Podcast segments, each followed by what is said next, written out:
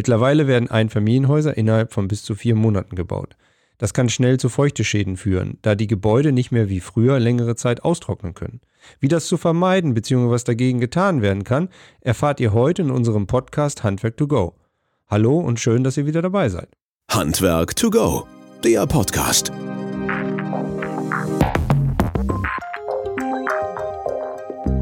Heute unser Gast im Studio, Mario Henseler. Er ist Experte auf dem Gebiet der Bautrocknung und Wasserschadensbeseitigung. Mario Henseler ist öffentlich bestellter und vereidigter Sachverständiger für Schimmelpilze, Innenräume und Schäden an Gebäuden und Referent unter anderem für den TÜV Rheinland und damit auch in unseren Seminaren. Jeder Gast hat einen Wunsch frei zu trinken. Sie haben sich entschieden für eine kalte Cola. Ich hoffe, das passt soweit alles. Von daher können wir darauf anstoßen. Sehr schön. Ja, äh, das Thema, was Sie auch bei uns im Lehrgang referieren über den TÜV, ist ähm, Wasserschadensbeseitigung und Bautrocknung. Was ist genau der Inhalt an dem Tag, wo Sie quasi da den Vortrag halten? Ja, die Inhalte sind im Prinzip äh, die Grundprinzipien von Trocknung. Wie funktioniert das überhaupt? Äh, es gibt ja in den letzten Jahren, es ist immer wieder häufiger zu Wasser- und Feuchteschäden in Gebäuden äh, gekommen. Das fängt schon an mit dem Neubau. Ähm, der, heute wird so schnell gebaut im Prinzip, dass die ganze Menge an Wasser, die da eingebaut wird, gar nicht mehr auf natürliche Art und Weise abtrocknen kann, weil man einfach zu schnell in die Gebäude einziehen muss. Da hat man praktisch schon den ersten Wasserschaden in einem neuen Gebäude. Äh, und dann hat man natürlich eine Vielzahl von möglichen Ursachen, die zu weiteren Feuchteschäden in Gebäuden führen, wie Rohrbrüche, Leckagen, Undichtigkeiten an Gebäuden, aber auch durch das Nutzerverhalten können Feuchtigkeitsschäden eintreten. Und die erstmal zu erkennen, die zu bewerten, äh, die Feuchtigkeit zu messen, das Ausmaß des Schadens zu bestimmen und die technischen Möglichkeiten, die es dann gibt, diesen Schaden fachgerecht in relativ kurzer Zeit und wirtschaftlich wieder zu beseitigen. Das sind so die Hauptthemen des Seminars. Okay, das waren jetzt ganz viele Punkte, die ja. da drin sind. Ich versuche die mal so ein bisschen aufzudröseln. Sie haben jetzt äh, als erstes gesagt, halt gerade da im Neubau, wenn gebaut wird, dass mittlerweile die Bauzeit extrem kurz ist und dass die Feuchtigkeit, die da drin ist, halt fast gar nicht mehr aus dem Gebäude rausgeht, beziehungsweise sehr schnell raus muss. Ja. Ähm, das ist ja ein Problem an sich erstmal. Das ist ein Problem, das ist ein Problem unserer Gesellschaft und unserer Zeit. Früher hat man ein Familienhaus, da hat man ungefähr anderthalb Jahre dran gebaut. Äh, das heißt, es konnte auf natürliche Art und Weise schon austrocknen. Man hat jeden Rohbau vor dem Winter angefangen, hat ihn über den Winter austrocknen lassen und hat dann mit dem Innenausbau erst begonnen. Äh, und als das Haus dann soweit trocken war, konnte man einziehen. Und heute baut man ein Familienhaus in ungefähr vier Monaten. Und wenn es fertig ist, die Hülle auch so dicht aufgrund unserer Energiesparvorschriften, äh, dass wir eigentlich streng genommen heute in nasse Häuser einziehen in feuchte Häuser. Weil heute hat gar keiner mehr die Zeit und das Geld, anderthalb Jahre lang ein Haus zu bauen, sondern das muss alles relativ schnell über die Bühne gehen. Und, und ja, das, das ist im Prinzip, ich sag mal, in Anführungsstrichen gesellschaftliches und wirtschaftliches Problem, was zu diesen Feuchteschäden führt. Sie kommen dann ja danach, wenn es diese Schäden gibt, beziehungsweise werden dann gerufen halt, um das halt aufzudecken. Mhm. Ähm, wenn wir gleich nochmal einsteigen, was, was da für Schäden entstehen. Aber kann man diese Zeit natürlich nicht verlängern, das ist schon klar. Aber gibt es Möglichkeiten, dass man sagt, okay, diese Feuchtigkeit in der Bauphase schon irgendwie zu minimieren oder ähnliches? Was, was haben Sie da an Tipps oder an Tricks halt für die Handwerker, die das machen halt oder die Ausführung. Ja, genau. Streng genommen ist das eigentlich auch Aufgabe des Architekten, wenn man dann einen Architekten hat. Heute wird ja auch teilweise ohne Architekt gebaut, mit Bauträgergesellschaften. Da ist keiner so richtig verantwortlich in dem Sinne. Ähm, sinnvoll wäre es, während der Bauphase für eine ausreichende Be- und Entlüftung zu sorgen. Da muss aber fast immer einer da sein, der das auch macht. Oder man macht es direkt technisch. Das heißt, man macht über entsprechende Trocknungsgeräte, Gebläseeinheiten, sorgt man von Anfang an dafür, dass die in das Gebäude eingebrachte Feuchtigkeit auch wieder langsam und vorsichtig entfernt wird. Weil ich darf auch nicht zu schnell trocknen im Neubau. Das vertragen die mineralischen Baustoffe nicht, weil dann mhm. hat man wieder ein, ein technisches Problem. Äh, von daher ist es eine diffizile Angelegenheit ist aber auch ein Geschäftsfeld. Ne? Also im Prinzip, sagen wir, für Unternehmen, die sich damit beschäftigen, äh, im Neubau vorsichtig so weit zu trocknen, dass die Feuchtigkeit langsam aus dem Gebäude entfernt wird. Und das kann man innerhalb von vier Monaten eigentlich gut schaffen. Man muss nur auch wissen, wie man es macht. In wie vielen Fällen werden Sie gerufen, wo quasi im Neubaubereich oder nach dem Neubaubereich wirklich feuchte Schäden sind, Schimmel und ähnliches?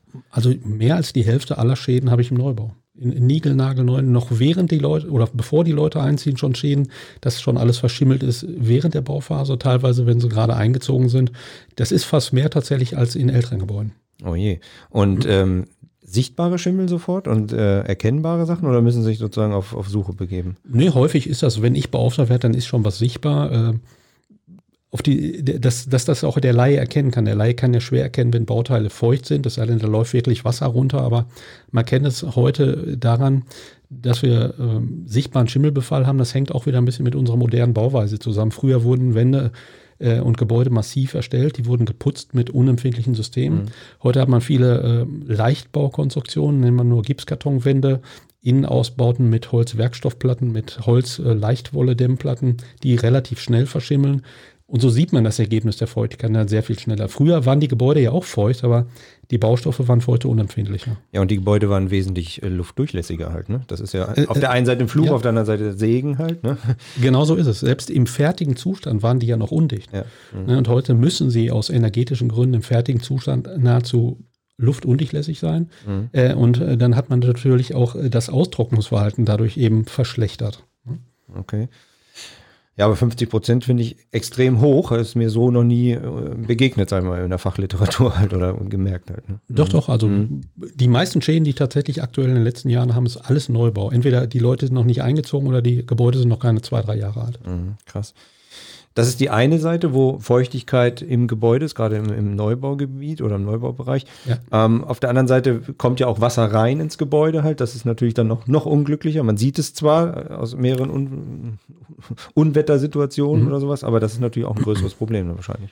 Ja, eins der großen Probleme sind vielleicht so die, die Wetterereignisse, die man in den letzten Jahren hatte. Das wird natürlich auch die Medien äh, immer klar und deutlich dargestellt. Überschwemmungen im Sommer 2014, 2016 äh, da hat das ganze Landstriche überschwemmt. Da waren praktisch alle Gebäude, die da waren, komplett nass. Äh, da gab es ganz immense Schäden. Da kann ja keiner in Anführungsstrichen was für. Das sind einfach unsere, unsere Verhältnisse. Ähm, dann aber auch immer mehr Schäden, ich sag mal, durch unsachgemäßes Bauen. Das ist eines der größten Probleme. Fachkräftemangel. Das heißt, heute werden Häuser teilweise gebaut und es ist gar kein echter Fachmann mehr dabei oder wenige Fachleute dabei. Und jetzt in der Kombination feuchtempfindliche Baustoffe, und äh, nehmen wir nur mal so moderne innenliegende Bäder mit äh, sogenannten bodengleichen Duschen, mhm. äh, die äh, sehr aufwendig, sehr komplex abgedichtet werden müssen, ähm, was häufig auch zu Problemen und äh, leider dann zu Schäden führt, die man nicht sofort merkt. Ist also nicht so, dass da alles unter Wasser steht, sondern das sind so schleichende Prozesse. Da läuft Wasser in irgendwelche Hohlräume, die es früher gar nicht gab. Früher gab es keine Hohlräume in, in Badezimmern. Heute haben sie Vorwandinstallationen, sie haben äh, ähm, Wände aus, aus Leichtbaukonstruktion, wo man so einen Schaden gar nicht so schnell merkt. Mhm. Das heißt also auch im Bereich dieser ähm, bodentiefen Duscheinfassung oder sowas, ist es wirklich so, dass das Wasser dahinter laufen kann und sie das natürlich im ersten Augenblick nicht merken halt. Genau, also im Prinzip, der Laie denkt, eine Fliese ist dicht. Ja. Man, man, duscht ja heute auf dem Boden sozusagen. Ne? Man duscht mhm. auf dem Rohboden, hat dann, äh, nicht auf dem Rohboden, auf dem Fliesenboden hat, äh, hat einen Bodenablauf da und der Laie denkt, die Fliesenschicht ist wasserdicht. Mhm. Ist die aber nicht. Also eine Fliese selber ist dicht, aber die Fuge ist nicht dicht. Mhm. Und so kann Wasser auch darunter äh, gelangen. Und dafür gibt es Abdichtungssysteme, sogenannte Verbundabdichtungen. Die sind aber an Anschlüssen, wo zum Beispiel die Wände auf äh, dem Boden aufstehen oder wo ich Durchdringung habe, müssen da spezielle Dichtbänder eingelegt werden. Äh, da müssen auch der Installateur und der Fliesenleger eng zusammenarbeiten, was auch nicht immer gegeben ist auf Baustellen. Und so läuft also auch Wasser hinter diese Ebene und das merke ich wirklich erst, wenn es woanders zutage kommen. Ne? Wenn es unten aus der Decke tropft oder wenn nebenan die Wand auf einmal verschimmelt. Weil das Badezimmer ist in der Regel ja immer gefliest. Da sehe ich die Feuchtigkeit also nicht, sondern mhm. ich sehe sie erst, wenn sie irgendwo anders wieder rauskommt. Oder wenn sie auf der anderen Seite halt äh, sozusagen von außen an Schimmel oder Feuchtschäden halt genau. hochkrabbelt. Was passiert dann, wenn sowas da ist? Ja, da muss man natürlich erstmal auch feststellen, äh, woran liegt Eigentlich immer das Wichtigste bei jedem Wasserschaden, was ist die Ursache? Mhm. Wenn ich den Wasserschaden beseitigen will und kenne die Ursache nicht, dann habe ich natürlich auch ein Problem. Äh, das heißt also, erstmal begibt man sich auf die Ursachenforschung. Ursachenforschung bedeutet dann auch, wer ist tatsächlich schuld daran, weil vielleicht dann dessen Versicherer für den Schaden aufkommen muss. Dann muss man das Schadenausmaß eingrenzen. Dann muss man äh, bestimmen, was muss man tun, um den Schaden zu beseitigen. Reicht eine technische Trocknung oder müssen wir vielleicht die Wände abreißen, weil sie schon komplett verschimmelt sind? Das ist dann so auch meine Aufgabe als Sachverständiger. Und äh, Sie lassen dann quasi die Wände aufbrechen oder gucken hinter, um wirklich da festzustellen, was los ist. Genau, man fängt ja im Prinzip erstmal so ein bisschen minimalinvasiv an, wie in der Medizin auch. Ich sag mal, man mhm. bohrt kleine Löcher in Hohlräume rein, nimmt äh, Kameras für Videoinspektion, guckt mal, finde ich da schon schwarze Flecken und wenn ich schwarze Flecken finde, dann lasse ich immer noch größere Öffnungen herstellen, um zu sehen, wie weit hat sich das ausgebreitet. Mhm. Das ist leider unserer modernen Konstruktionsart geschuldet, dass wir überall Hohlräume in, in Gebäuden haben. Mhm. Ja, auf der anderen Seite, wir sehen das ja, wir bieten solche Videoinspektionssysteme an oder Videoendoskope halt an, mhm. die wirklich mit einem ganz kleinen Durchmesser halt wirklich in solche Kreuze auch reingucken können. Das spiegeln die Kunden auch wieder. Aber das ist natürlich für den Betreiber erstmal oder für den Eigentümer natürlich schon nicht gerade schön in dem Augenblick. Ne? Und die sind dann so die Schnittstelle zwischen dann der Versicherung und dem Eigentümer halt. Genau, in aller Regel werde ich häufig von Versicherungen beauftragt. Entweder sind es dann die Gebäudesachversicherung oder Haftpflichtversicherung, wenn wir ich sag mal, wenn der Unternehmer einen Mangel verursacht hat mhm. äh, und, und seine Betriebshaftpflichtversicherung muss für den Schaden aufkommen, dann werde ich von denen beauftragt, um eben das Schadenausmaß konkret zu bestimmen, dass auch nicht mehr gemacht wird als notwendig, ja, damit mhm. die Kosten im Rahmen bleiben, aber auch, dass eben so gemacht wird, wie es sein sollte. Mhm. Und jetzt hatten Sie ja gesagt, die, die Wasserschäden kommen durch Frischwasserleitungen in dem Falle oder durch Abwasser in Anführungsstrichen. Wie oft äh, kann man das unterscheiden halt letztlich? Also Abwasser gerade in dem Bereich von Abwasserrohren, Leitungen, die verstopft sind oder gerissen sind oder ähnliches? Also unterscheiden, natürlich, man muss ja. sich auf die Ursache äh, begeben, also auf ja. die Ursachensuche begeben und äh, natürlich sind es auch häufig Abwasserleitungen, die davon betroffen sind. Dann muss man natürlich äh, ehrlich gesagt darüber nachdenken, dann ist es ja kein Leitungswasser mehr. Mhm. Leitungswasser ist ein Lebensmittel, also streng genommen ist das erstmal gar nicht so schlimm. Aber Abwasser, da kann ja sonst was drin sein. Mhm. Also von daher hat man dann nicht nur Wasser, sondern auch andere Dinge, die man da nicht haben will. Aber deswegen ist erstmal das Wichtigste, die eigentliche Ursache zu bestimmen. Wo kommt das Wasser her? Und, und dann muss man auch die weiteren Schritte danach abwägen. Mhm. Was waren Ihre schlimmsten Erlebnisse, die ihr gehabt haben? Die schlimmsten Erlebnisse sind tatsächlich solche kompletten Überflutungen, weil Überflutungen, ich sag mal, wenn Abwasserkanäle überlaufen, wenn man Überschwemmung hat, dann ist es eben kein normales Wasser. Sie haben da abgerissene Heizöltanks drin, sie haben da übergelaufene Kläranlagen drin, sie haben äh, verendete Tiere da drin in dem Wasser und das alles ist dann bei Ihnen im Mauerwerk, im Fußboden, in den Wänden. Äh, das ist eben nicht nur Wasser, ne, sondern Mhm. Ich habe da so Dinge. Bilder von Köln irgendwie noch so in Erinnerung aus der Kindheit, wo dann wirklich die ganze Altstadt äh, abgesoffen ist quasi. Ja. Äh, sowas war das ja dann halt. Ne? Ja, aber, dann, aber, in Köln ist das gar nicht so schlimm, weil die das kennen. In Köln ja. weiß jeder, der am Rhein wohnt, dass das normal ist. Da können sie die Wasserstände ablesen, äh, wann die waren. Äh, viel schlimmer sind, ich sag mal jetzt in Niederbayern zum Beispiel oder in Sachsen im Sommer 2014 da wurden Häuser gebaut in, in Flussauen, wo man vor 100 Jahren gesagt hätte, hier kannst du nie ein Haus hinbauen. Niemals, mhm. weil das wird regelmäßig überschwemmt. Regelmäßig hieß damals so alle 50 Jahre. Mhm. Inzwischen sind aber diese sogenannten Jahrhundertregen, das hat vielleicht der eine oder auch, auch schon mal mitbekommen. Jahrhundertregen denkt man, die kommen einmal im Jahrhundert. Inzwischen gibt es pro Jahrhundert fünf bis zehn Jahrhundertregenereignisse. Mhm. Und auf einmal gibt es Überschwemmungen da, wo man sie vorher nicht vermutet hatte. Ne? Und die sind überhaupt nicht darauf vorbereitet halt, ne? Also die kennen das nicht so, wie Sie gerade sagten. In, in genau Köln so ist das. Ne? In Köln hat keiner in seinem Keller oder in diesen unteren Geschossen wertvolle Dinge, aber die, mhm. wenn man da baut und denkt, äh, da ist alles in Ordnung, dann denkt man da ja nicht dran. Was passiert dann? Gerade da, wo es jetzt gerade einmalig oder zweimalig dann war? Komplett kernsanieren oder abreißen? Oder? Ja, das Problem ist, äh, ich sag mal, ist immer auch eine Frage des Geldes. Ne? Hat man das Geld selber? Ist man versichert? Also in diesen Gegenden in, in Sachsen, Sachsen-Anhalt oder Niederbayern gibt es ganze Dörfer, die sind nicht versichert. Weil die praktisch in Hochwassergebieten gebaut haben und die Gebäudesachversicherer haben dann den sogenannten äh, äh, so Havarieschäden wie so etwas ausgeschlossen, Elementarschäden. Bei mir eine, äh, eine Elementarschadenzusatzversicherung in Sprockhövel, die kostet für mein Einfamilienhaus, ich glaube, 25 Euro Zuschlag. Mhm. Äh, da unten sind die unbezahlbar oder gar nicht machbar. Mhm. Also das heißt, wenn man niemand hat, der dafür aufkommt, dann erlebt man die kuriosesten, ich sag mal, Sanierungsmethoden. Ne? Okay. Ja. Ähm, ich würde gerne mal so ein bisschen auf die Technik zurückkommen. Halt, ähm, klar, wo jetzt Unwetter, Hochwasser, ähnliches, da, da ist ja sichtbar, dass das Wasser da schwimmt halt im Endeffekt und man dann die Schäden sofort sieht. Wie ist das aber in den Bereichen, wo Sie das vorhin gesagt haben, minimalinvasiv da vorgehen? Auf der einen Seite kann ich das per Videoendoskop oder sowas halt in die Hohlräume reingucken. Wie ist das messtechnisch, wenn ich die Feuchte äh, erfahren will? Schimmel sehe ich in der Regel halt irgendwo wahrscheinlich, also Schwarzschimmel oder sowas, aber das ist ja auch ein Weg dahin erstmal. Ja. Also gibt es verschiedenste Methoden, äh, um Feuchtigkeit einzugrenzen es gibt ja verschiedene Messtechniken. Einmal elektronische Messgeräte, die entweder nach dem Widerstandsmessprinzip arbeiten oder nach äh, kapazitiver Methode, mit denen ich aber nur, ich sag mal, wenn das Bauteil nass ist und ich komme mit meinem Gerät da dran, dann kann ich das feststellen. Ähm, in, den letzten, in der letzten Zeit hat sich so entwickelt, dass man sehr viel besser die Ausbreitung von Feuchtigkeit über das Klima in dem Baustoff ermitteln kann. Das heißt, ich messe die relative Luftfeuchtigkeit und die Temperatur im Baustoff selber.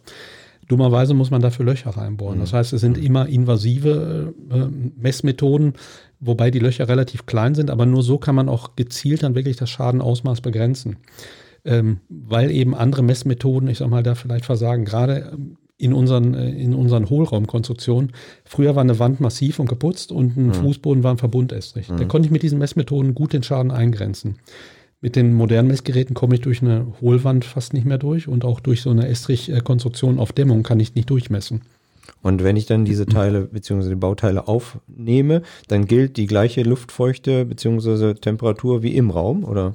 Im, Im, Prinzip nimmt man als Maßstab, man muss ja überlegen, ich sag mal, was kann in einem Hohlraum oder in einer Fußbodenkonstruktion für ein Klima vorliegen? Das ist im Prinzip das ähnliche Klima wie im Raum ist, was üblich der Nutzung da entspricht.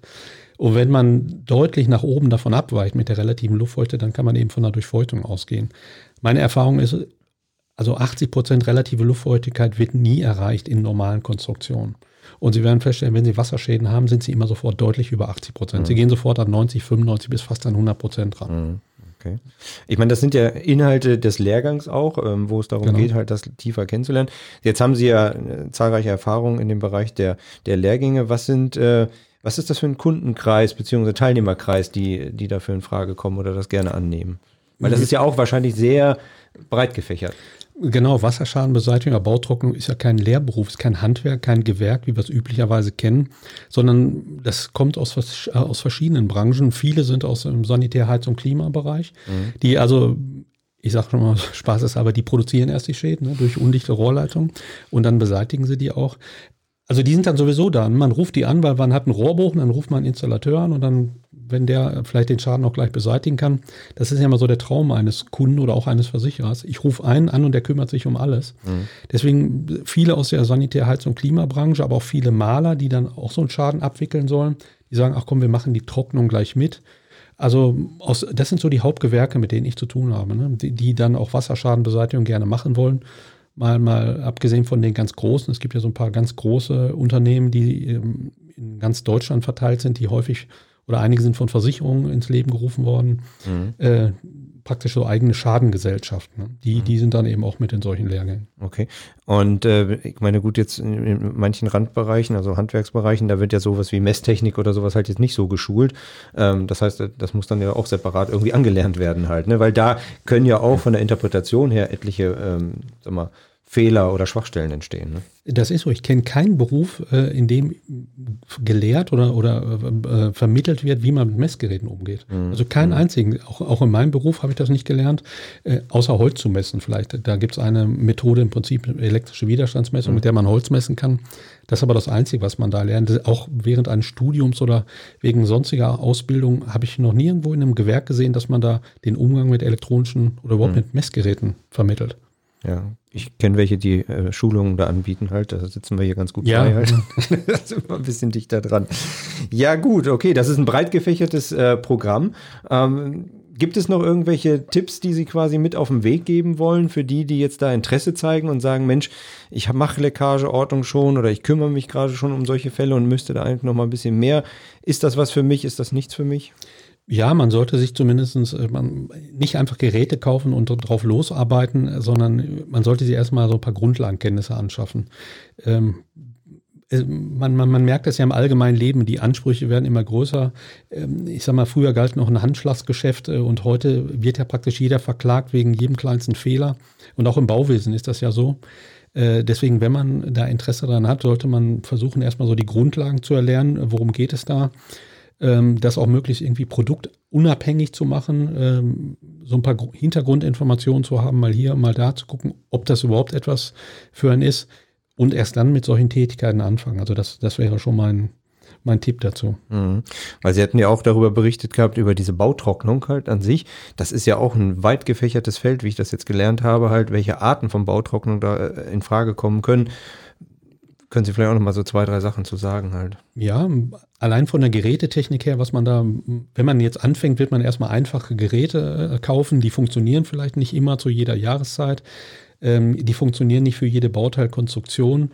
Man kann mit Trocknungsgerät noch viel kaputt machen. Ne? Stellen Sie vor, Sie haben hochwertiges Parkett, Sie haben Wasserschaden und da stellt einer einen Trockner rein, um erstmal die Luftfeuchtigkeit zu senken. Dann kann es sein, dass der Parkett schon irreparabel geschädigt wird. Der trocknet so stark zusammen, dass die Stäbe, ich sag mal, dass Sie zwischen jedem Stab eine Spalte haben. Es können Treppen reißen, hochwertige Einrichtungsgegenstände aus Holz, äh, Musikgegenstände, habe ich alles schon schadhaft gesehen nach einem Schaden. Sie können sich vorstellen, was passiert, wenn Sie, ich sag mal, zwei, drei Wände schwarz haben in so einer Wohnung oder nehmen wir mal an so ein Krankenhaus. Äh, als Erstmaßnahme sollen getrocknet werden. Der Maler stellt Trocknungsgeräte auf und was macht er? Er bläst erstmal die Schimmelpilzsporen durch die gesamte Gegend. Ah. Also man kann da auch manchmal viel mehr kaputt machen, als eigentlich schon mhm. war, als man hingekommen ist. Deswegen ist es ganz wichtig, dass man sich da vorher ein bisschen aus- und fortbildet, bevor man sowas angeht. Mhm. Also man muss schon ein bisschen tiefer in die Materie reingehen und nicht nur einfach loslegen und dann machen halt. Ne? Das entnehme ich mal dem so. Ja. Okay. Ja, ähm, die Zeit läuft großes, spannendes Feld, ähm, sehr tiefgehend halt auch. Hensela, gibt es noch zwei, drei Sachen, die Sie mit auf den Weg geben wollen? Ja, ich sag mal, das, das Wichtigste ist eigentlich gesagt. Ne? Also ja. bevor man damit anfängt, äh, sich ein paar Hintergrundinformationen einholen, ähm, jedes Gewerk ist heute so komplex, äh, muss man ganz ehrlich sagen, im Handwerk, dass man nicht einfach mehr so da anfangen kann. Ähm, selbst eine Handwerksberufsausbildung ist ja sehr aufwendig und jeder, der mal so einen Beruf erlernt hat, weiß, selbst wenn ich Geselle bin und in dreieinhalb Jahren Ausbildung kann ich eigentlich immer noch nichts. Mhm. Äh, und man hat dreieinhalb Jahre schon gelernt und mhm. hat in der Berufsschule gesessen. Und hier denken viele, ja, ich kaufe mir zwei, drei so Geräte und dann bin ich auf einmal Trocknungsunternehmer. Äh, also funktioniert in der Regel nicht die Erfahrung kommt ja dann auch im Laufe der Zeit halt. Ne? Ähm, wie ist die Kontaktmöglichkeit zu Ihnen? Wenn äh, Zuhörerinnen und Zuhörer was haben, können die natürlich bei uns in die Show Notes entsprechend an podcast.wöhler.de die Fragen stellen und auch Informationen noch anfordern. Ja. Aber wie gibt es vielleicht den direkten Draht noch zu Ihnen? Im Prinzip auch über meine Homepage. Äh, werden Sie meinen Namen eingeben, werden Sie mich bei Google finden oder auf meiner Homepage sv-mh.de, da wird man mich finden. Als öffentlich bestellter Sachverständiger ist man auch in Listen der Kammern. Also die, die Kammern haben äh, Listen, die äh, für jeden zugänglich sind, für die Spezialgebiete, wo die öffentlich bestellten vereidigten Sachverständigen in ganz Deutschland einsehbar sind und auch da kann man die Kontaktdaten praktisch finden. Sehr schön. Okay. Dann vielen Dank, dass Sie bei uns im Studio waren. Hat, äh, war sehr aufschlussreich und es hat sehr viel Spaß gemacht und wir werden die nächsten Termine entsprechend in die Shownotes packen und dann auch die Informationen darüber. Hensela, vielen Dank, dass Sie da waren. Ja, ich danke Ihnen. In unserer nächsten Folge von Handwerk to Go in zwei Wochen, also am 22. Januar, erfahrt ihr, wie man in den Markt Inspektion und Reinigen von Lüftungsanlagen erfolgreich durchstarten kann. Bis bald, ciao. Handwerk to Go, der Podcast.